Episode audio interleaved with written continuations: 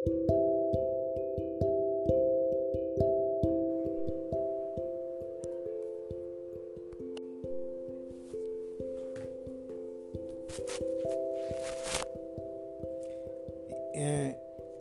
Podcast में जहाँ पे मैं अपनी कविताएँ आपको सुनाता हूँ। मैं डॉक्टर आर के भारती, आपको अपनी कविताओं के इस पॉडकास्ट में अपनी एक रचना सुना रहा हूँ और इस रचना का जो शीर्षक है वो है, ए दो जहाँ के मालिक।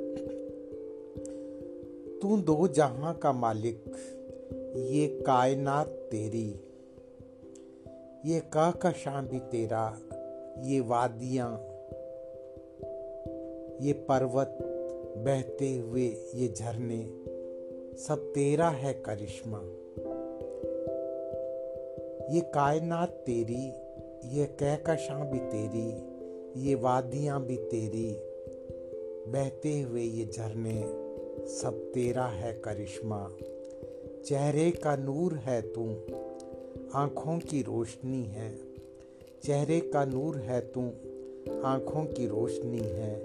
रोशन है तेरे दम से, हर ईद, हर दिवाली।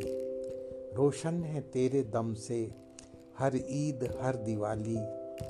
तू मेहरबान रहे तो कांटे भी फूल होंगे। तू मेहरबान रहे तो कांटे भी फूल होंगे। नेकी की हो हुकूमत, न बदगुमानियाँ हों। नेकी की हो हुकूमत, न बदगुमानियाँ हों। न हो रंजो अलम के किस्से, न रहजनी की बातें। न हो रंजो अलम के किस्से, न रहजनी की बातें। हो खुशनुमा सिरातें दिन हो उजाले वाले, दिन हो उजाले वाले, ओ कायनात वाले, ओ कायनात वाले।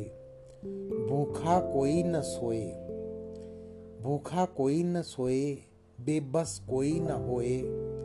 फाका कशी की नौबत किसी शख्स पर न आए, फाका कशी की नौबत किसी शख्स पर न आए, जाबिर कोई भी अपनी न सल्तनत बनाए। जाबिर कोई भी अपनी न सल्तनत बनाए। उजड़े न घर किसी का, उजड़े न घर किसी का। हर कश्ती लौट के साहिल पे सही आए, हर कश्ती लौट के साहिल पे सही आए। दर के न ख्वाब कोई भटके न राह कोई दर के न ख्वाब कोई, भटके न राह कोई, भूले हुए को तू ही, बस रास्ता दिखाना। तेरे ही दम पे मालिक, हर शम्मा जगमगाए। तेरे ही दम पे मालिक, हर शम्मा जगमगाए। हर मोड़ पर मुझे तू, मेरी राह गुज़र बताए। हर मोड़ पर मुझे तू मेरी राह गुज़र बताए। थकते पगों को तू ही सदा हौसला दिलाए। थकते पगों को तू ही सदा हौसला दिलाए। ए दो जहाँ के मालिक, ए दो जहाँ के मालिक। तो ये थी मेरी कविता, ए दो जहाँ के मालिक।